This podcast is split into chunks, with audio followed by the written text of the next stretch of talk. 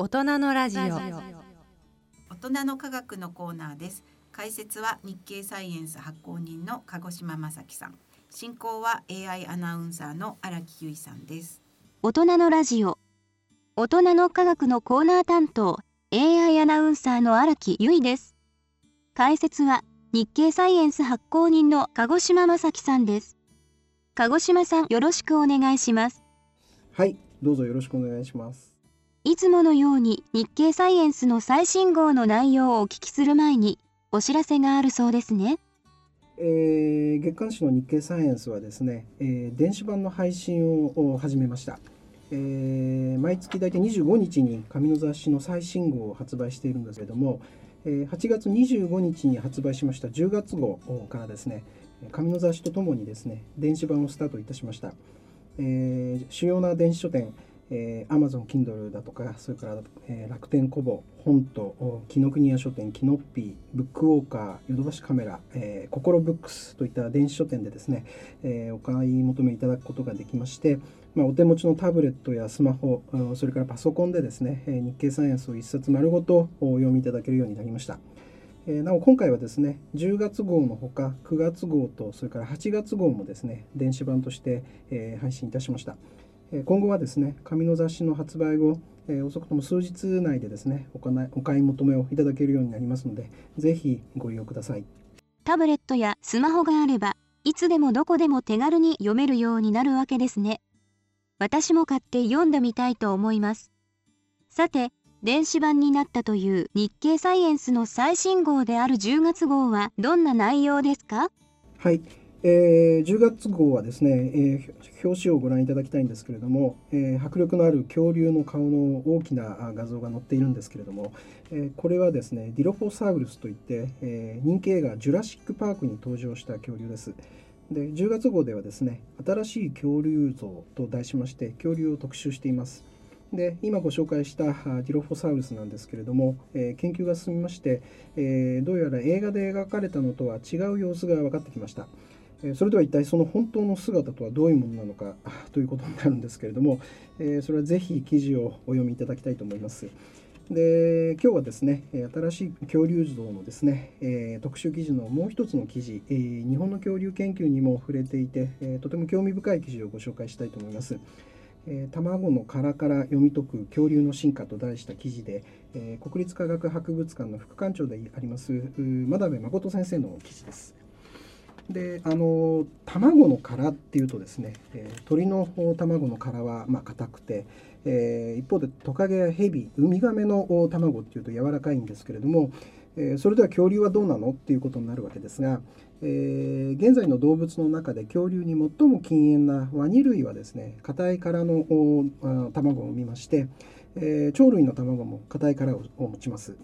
えー、進化の系統を見ていきますとですね恐竜というのはですね三畳紀に登場した、えー、ワニ類とそれから恐竜の生き残りである鳥類の中間に位置しているので、えー、恐竜は皆硬い殻の卵を産んでいただろうというふうに長年考えられてきました。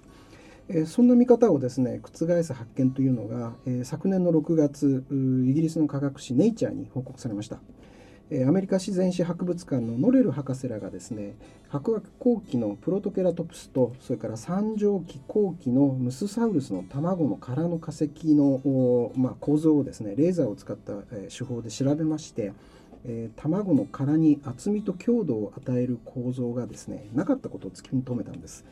でこの構造がありますと鶏のような硬い、えー、殻になりなければウミガメのような柔らかい殻になるそうでえこれらの恐竜は柔らかい、え殻の卵を産んでいたということになるわけです。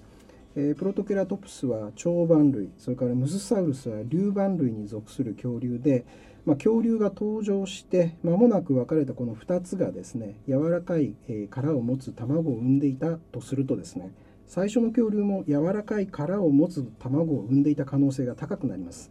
えー、マダブ先生によりますとですねここ数年で最も驚かされた発見だというふうにおっしゃってます。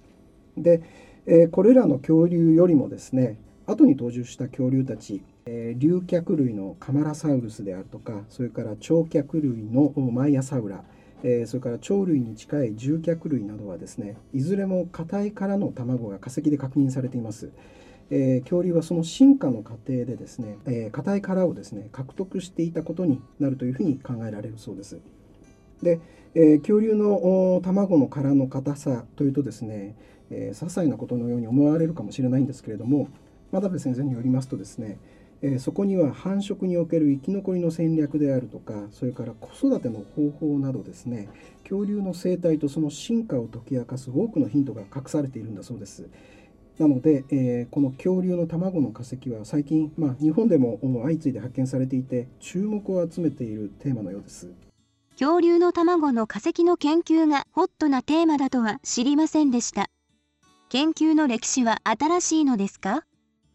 恐竜のですね卵の研究が始まったのは、えー、今から98年前の1923年、えー、日本ですと大正12年にですねアメリカ自然史博物館の研究グループがモンゴルのゴビ砂漠でですね恐竜の卵を発見したと発表しました。これがですね恐竜の卵に関する最初の報告だそうなんですけれども実はそれが何の卵なのかはっきりしませんでした。卵の化石が何のものかを特定するのは実は大変難しいようで、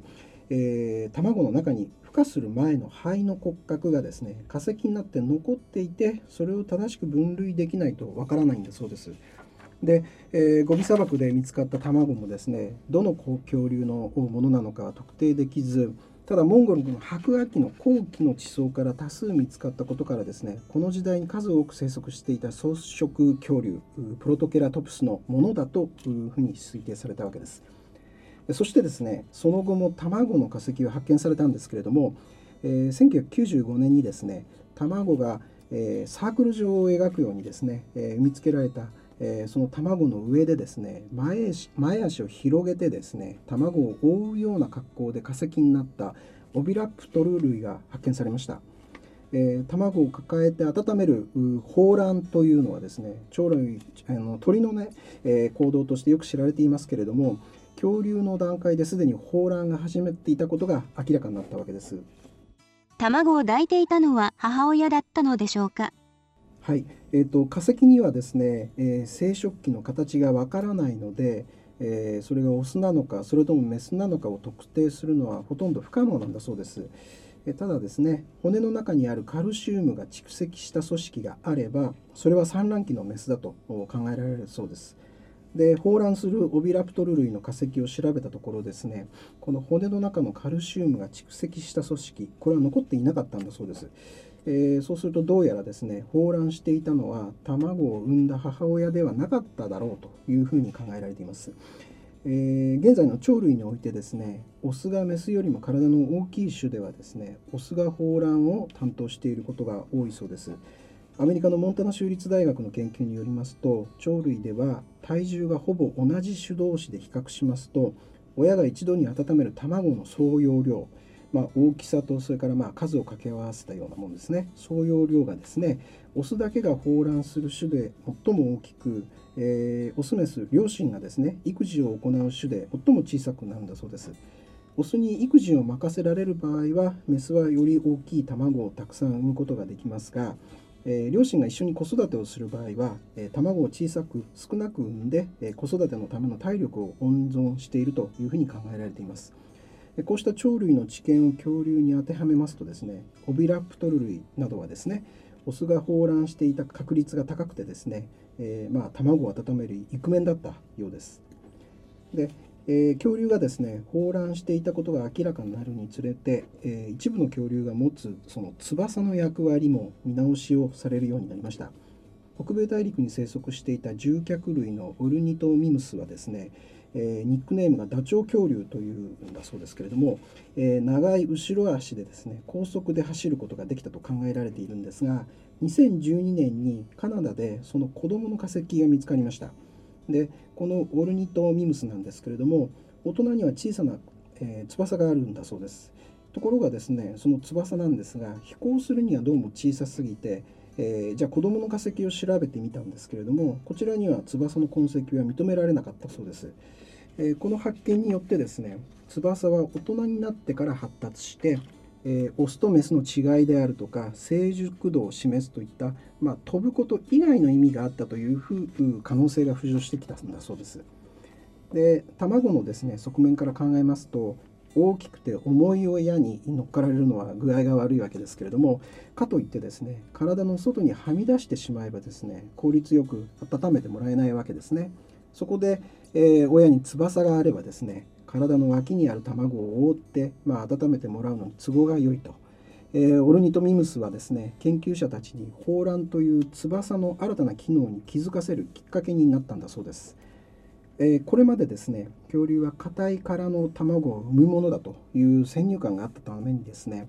誰もこの柔らかい殻の卵の存在に気づきませんでした、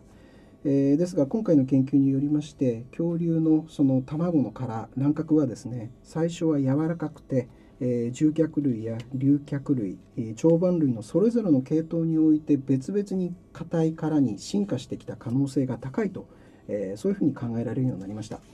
えー、真鍋先生はですねもしも硬い殻に進化しなかったら、えー、抱卵によって卵を温めるという行動は生まれなかっただろうというふうに考察されています。恐竜の卵は硬いものと思っていました。それが柔らかかった可能性だとか鳥なんかで見られる抱卵という行動が恐竜から続いていたようだという見方はとても興味深いですね。ところで日本の卵の化石の成果とはどんなものでしょうか？えー、あの恐竜の行動の痕跡がそのまま化石として、まあ、残されたものをこれ成婚化石っていうんですけれども、えー、日本に関係のあるこの成婚化石に関するニュースが相次ぎました。えー、7月にですね日本古生物学会で、えー、岐阜県高山市などに分布し、えー、これまで数々の恐竜化石が見つかっている、えー、テトリ層群のですね、え、白亜紀前期の地層からですね新たなその卵の殻卵殻の化石がですね、えー、確認されたとの発表がありました筑波大学とそれから岐阜県立博物館などの共同研究によるものなんですけれどもトロードン類などが産卵したと考えられるプリズマトゥーリサス類と呼ばれる卵殻化石だったということです。でこの化石が見つかったのはですね約1億2900万年前から1億3300万年前の地層というふうに推定されてまして、まあ、世界的にもですねこの卵殻の化石の発見が少ない時代だそうです。え恐竜の進化や生態をですね考える上で貴重なデータとなりそうだというふうに考えられています。また同じく7月にですね中国の四川省えの白亜紀前期の地層から発見された獣脚類の足跡の化石がですね、え親族新種であることが明らかになりまして、えこれについてエウブロンテスノビタイというふうに名付けられました。えこのノビタイという名前はですね、えアニメのドラえもんの登場人物のび太にちなんで付けられたそうなんですね。えこの足跡の化石を研究した中国地質大学の新准教授はですね子どもの頃からドラえもんが大好きだったそうで、えー、昨年2020年に公開された映画の中でのび太が、えー、新種の恐竜に自分の名前を付けようとするシーンを見てから、えー、のび太の願いを叶えてあげたいというふうに思い続けていたんだそうです。えこれは余談ですけれどもそういう話だそうです。でまあこうした成婚化石はですねえー、骨格や歯の化石と比べるとですねごくわずかな情報しか持っていないんですけれども環境の中に、えー、数多く残されており、えー、そうした化石をたどっていくとですね恐竜の生態が浮かび上がってくるんだそうです。えこうした成婚化石のこれからの研究に期待し、え注目していきたいというふうに真鍋先生は考えています。ありがとうございます。さて、新型コロナウイルスの感染が拡大しています。変異株とかデルタ株というタイプが現れているようですが10月号ではどのような記事を紹介していますか？はい。デルタ株の脅威と題しまして今までの経緯が通用しない変異株に、まあ、さらなる警戒が必要だというふうに指摘しています。デルタ株のウイルスが最初に報告されたのは昨年2020年の10月なんですけれどもその後の半年ほどはほとんど検出例がありませんでした。ところがですね今年の4月にインドで大規模な流行を引き起こした後世界各国で検出されるようになりました。で日本の国立感染症研究所の調べではですね8月の上旬の時点での新型コロナウイルスの陽性者に占めるデルタ株の割合これが関東では90%以上それから関西でも80%というふうに推定されていました。4月の第4波の流行ではですねそれまでの流行株がアルファ株に置き換わりましたけれどもそれと同じ現象が短期間で繰り返されました。でいつからですね日本国内におけるデルタ株の流行が始まったんだろうということなんですけれども国立感染症研がデルタ株の感染者のウイルスゲノムの配列を手がかりに感染の連鎖のネットワークを解析したところ5月の上旬から国内の各地で同時多発的にデルタ株の感染の連鎖が起こっていたことが分かりました。で6月末頃までに収束してですね、首都圏で発生した1つの感染の連鎖、これが規模を拡大して他の地方へと広がっていきました。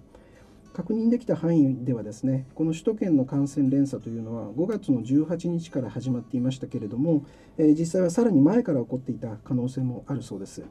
え空港の検疫の陽性者から見つかったウイルスのゲノムの解析では4月から5月にかけて、えデルタ株は主にインドだとかヨー、ネパールからの入国した人で多く検出されていまして、え全国各地で感染の連鎖を起こしたデルタ株のウイルスというのはこうした国から流入流入した可能性が高いと国立感染研は、え推測しているそうです。デルタ株の急速な拡大が続く日本、国っていうのは日本だけではなくてですねイギリスでは7月末の1週間の間に行われたウイルスゲノムの解析のうち実に98%以上これがデルタ株でした。アメリカでも7月下旬の解析で83.4%を占めていたということです。世界全体で見てもですねすでにデルタ株っていうのは新型コロナの主要な流行株となっているわけです。デルタ株の感染力が強いと言われていますがどれほどなのでしょうか？はい、えー、8月の4日に開かれた厚生労働省の新型コロナウイルス感染症対策アドバリーザーボードの後の会見ではですね、え、デルタ株の基本再生産数は5程度で、え、高い場合でには7程度まで上がる可能性があるという推定値が示されました。でこの基本再生産数というのはですねえ、何も対策をしていない時に1人の感染者から何人にその感染症がうつるかを表す指標でして、え、従来の基本再生産数は2から3とされていて、え、デルタ株は従来株のその2倍からあそれ以上の感染性を持つことになるわけで。でこうした感染性の高まりはですね直感的にはどのように捉えればよいのかということなんですけれどもある専門家はですねえー、感染者1人が発生したら今までは、えー、例えば職場の同じ部署から数人感染者が出たんだけれども、えー、デルタ株ではですね同じ職場の全員が感染するそんな感じというふうに説明しています。え家庭内の感染においてもですね、え1人の感染が家族全員の感染につながる危険が高まっています。えなぜデルタ株は感染性が高いのかなんですけれども、えー、こうした変化はですねウイルスの増殖のスピードと関係しているようです。え、中国の広東省疾病対策センターなどのグループがですね7月、え、デルタ株感染者のウイルスの量などを調べた査読前の論文を公開しました。えそれによるとですねえ隔離された状態にある濃厚接触者に毎日 PCR 検査を行って、え陰性から陽性に転じる日数を調べたんだそうです。えー、そうしたところですねデルタ株の人は4日でそれから従来株の人は6日で、えー、だったそうで、えー、デルタ株の感染者の方が陽性に転じる日数が短いことが分かりました。えしかもですね陽性になった日のウイルス量は、え従来株の感染者の約1260倍だったということです。こうしたことから研究グループはですねデルタ株は増殖のスピードが速くて感染の初期に他人に移しやすい可能性があるというふうに指摘しています。またシンガポールのですね国立感染症センターが6月に公開した査読前の論文によりますと感染者のウイルスの量が他人に感染しないレベルまで下がるのにかかる日数がですねデルタ株では18日それから従来株は13日でえデルタ株では伸びていたということなんだそうです。感染者が他人に感染させる期間が伸びればですね、まあ、結果として感染の機会が増えて、まあ、感染の拡大を招くことになります。また同じ論文ではですね、えー、デルタ株はですね従来株に比べて、まあ、集中治療室への入室や死亡のリスクが4.9倍それから肺炎を発症するリスクが1.88倍というふうに報告されました。えー、日本国内の新型コロナの感染者の情報を一元管理するデータベースハーシスっていうのがあるんですけれども、えー、その分析結果を見てもですね、えデルタ株がさまざまな症状を起こす割合はアルファ株より高い傾向が見られます。えー、今年6月に登録されたデルタ株の、えー、感染者5211人をアルファ株の感染者5万2811人と比べた、えー、厚生労働省の調査結果ではですね発熱の症状の出た人の割合は、えー、およそ12ポイント高い84.9%。えー、それから頭痛の割合はですね約5ポイント高い26.8%だったそうです、え、この他にもですね咳であるとか収穫味覚の障害もですね2ポイントから3ポイント高い割合で起こってきました。えー、さらにですね、デルタ株では再感染のリスクも高まるようです。えー、一度感染した後にですねデルタ株であるとかアルタアルファ株への再感染が起こる確率を比較したイギリスのイングランド公衆衛生庁の報告によりますと、え、前回の感染から半年以上経過している人でデルタ株の再感染の確率がアルファ株の2.37倍だと出ました。えただしですね半年以内に新型コロナに感染したことがある人に絞って分析するとですね、え再感染のリスクは高まっていませんでした。えこの結果からはですね前回の感染から、え時間が経つほど免疫が低下して、えデルタ株に感染しやすくなっているという解釈が可能だそうです。ただですね、この調査はですね、前回感染したウイルスの系統、これが不明なためにですね、えー、さらに分析が必要と考えられています。このようにですねさまざまな特性が変化したデルタ株はですねワクチンの効果にも影響を及ぼすと考えられていますアメリカのマサチューセッツ州ではですね7月に行われた大規模イベントでアジア株の集団感染が発生しました469人が感染しまして74%に相当する346人はファイザー、モデルナ、ジョンソンジョンソンのうちいずれかのワクチンの接種を完全に終えた人でした。え、マサチューセッツ州のワクチンの接種率は、え、この時69%で、え、接種をした人それから未接種の人がですね分け隔てなく感染した事例というふうに見られています。感染した未接種,、え接種した人とそれから未接種の人のウイルスの量にも大きな違いはありませんでした。えこれらの結果はですねワクチンを接種していてもデルタ株に感染して、え他人に感染させてしまう恐れがあることを意味していると考えられます。えしかしですねデルタ株に対してワクチンが無意味だということにはなりません。え、感染した346人のうち72人は無症状で、え、入院に至ったのは4人でした死亡例はなかったということです、え、デルタ株に対してもワクチンの重症の予防効果は機能していると言えるというふうに考えられています。デルタ株がですねワクチンの発症の予防効果や感染の予防効果にどれだけ影響を及ぼすかはまだ不明な点が多くあります。イギリスのイングランド公衆衛生庁の論文によりますとデルタ株に対する発症の予防効果はファイザー製のワクチンで88%アストロゼネカ製で67%となりまして、えー、従来株に対する効果とほとんど変わりませんでした一方イスラエルの保健省はですね7月の下旬に、えー、発表したものなんですけども6月の後半から7月前半にかけて行った調査でワクチンの感染の予防効果が39%だったというふうに発表しました。イスラエルでですね、まあ、8月の1日から高齢者向けに3回目の、まあ、追加接種、これがスタートしました。また、ファイザーは新たにデルタ株に対応したワクチンの臨床試験に着手しています。変異株に対応したワクチンの追加の接種はですね今後の感染の拡大を抑える有効な手段になりそうだというふうに考えられています。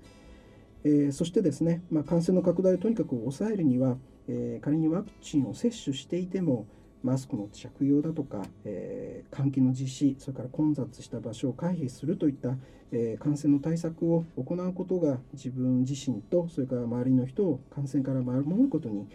なると、えー、専門家は強調しています。ワクチンの接種のほかマスクの着用手洗い3密を避けるといった行動の徹底が大切なわけですね。さて9月25日に発売する日経サイエンス11月号はどんな内容を予定していますか？はい、えー、主に2つあります、えー、1つ目はワクチンの特集です、えー、新型コロナとの戦いで威力を発揮しているのはメッセンジャー RNA ワクチンという新タイプのワクチンです。えー新型コロナが発生してですねわずか1年のお短期間でワクチンが実用化できた理由やそれからこれからの応用や開発の可能性を徹底解説します。